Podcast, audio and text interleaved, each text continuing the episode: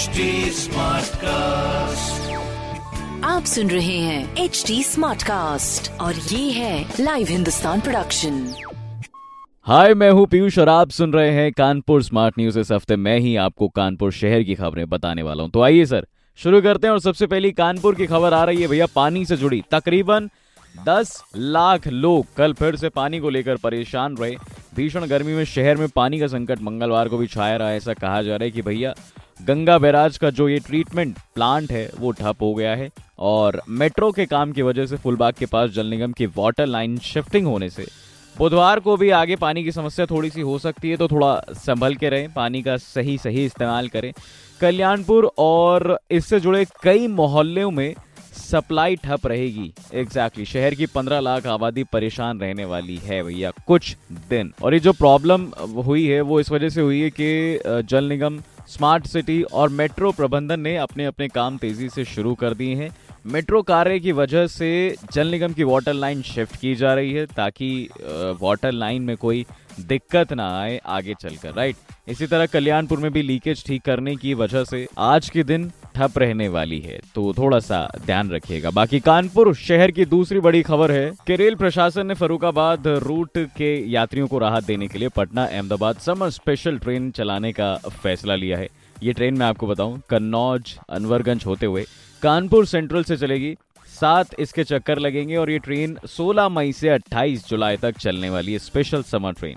Railway officers ने ये भी बताया है कि ये जो ट्रेन है यानी समर स्पेशल ट्रेन हर सोमवार अहमदाबाद तो हर मंगलवार जो है पटना जंक्शन से सात चक्कर लगाएगी। और ये ट्रेन काफ़ी रूट जो है कवर करने वाली है जैसे कि छायापुरी गोधरा रतलाम नागदा कोटा जंक्शन से आ, सवाई, मोधापुर, गंगापुर सिटी तो इन जगहों पर अगर आपको जाना है तो मथुरा भी ये कवर करेगी, कासगंज, फर्रुखाबाद, अनवरगंज, फिर कानपुर सेंट्रल जो है ये आएगी। तो इस तरह से ये चलने वाली है ट्रेन अगर आपको समर स्पेशल ट्रेन में सफ़र करना है तो प्लीज़ ज़रूर कर सकते हैं। 16 मई से ऑलरेडी ये शुरू हो चुकी है और 28 जुलाई तक चलेगी, ध्यान रखिएगा। ये इसकी तारीख है। कानपुर शहर की तीसरी बड़ी खबर है कि कानपुर पुलिस कमिश्नरेट में चार नए थानों को प्रशासन ने हरी झंडी दे दी है। ये चार नए थाने, जाजमऊ, रावतपुर और हनुमंत विहार और गुजैनी में बनने वाले हैं। फ़िलहाल अभी पुलिस कमिश्नरेट में थानों की संख्या चौतीस है और धीरे धीरे आगे जब ये चार थाने और बन जाएँगे तो अड़तीस हो जाएगी। अपर मुख्य सचिव अवनीश अवस्थी द्वारा जो है पुलिस महानिदेशक और अपर पुलिस महानिदेशक को लिखे पत्र में यही जानकारी दी गई थी कि भाई कानपुर नगर में कानून व्यवस्था को पहले से ज़्यादा मज़बूत बनाए रखने के लिए नए थानों को मंजूरी दे दी जाए और फाइनली मंजूरी जो है दे दी गई है और छह महीने पहले ये प्रस्ताव भेजा गया था। अब जाके प्रस्ताव को मंजूरी जो है मिली है। बाकी कानपुर शहर की चौथी बड़ी खबर है, वो थोड़ी टेक्निकल खबर जो है आपके कानों तक पहुँच रही है। और भाई साहब, क्या बात है यार मतलब ये गजब की खबर हाथ लगी है।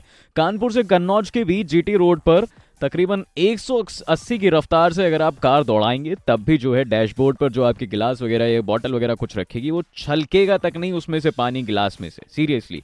एक्चुअली क्या होने वाला है, एनएचआई ने पहली बार हाईवे निर्माण में एक ऐसी तकनीक का प्रयोग किया है, सैटेलाइट आधारित सेंसर कंट्रोल तकनीक से ऐसा होने वाला है। सड़क निर्माण के लिए न्यूक्लियर डेंसिटी मशीन भी लगाई गई है। इससे ये पता लगेगा कि कितनी मिट्टी लगी, इसकी निगरानी कंप्यूटर पर हो सकेगी इजीली।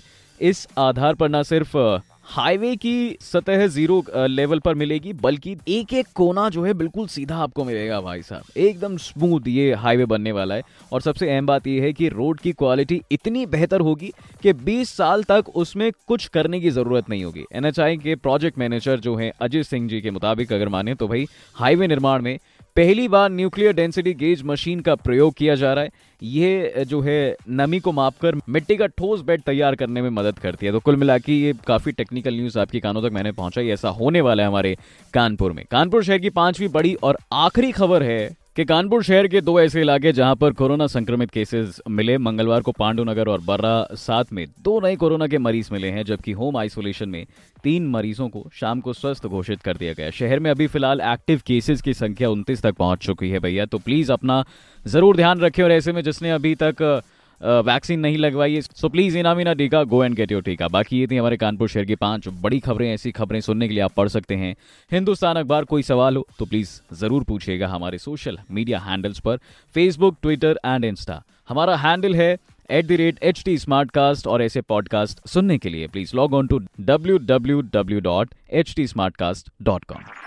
आप सुन रहे हैं एच डी स्मार्ट कास्ट और ये था Live Hindustan production smart Smartcast.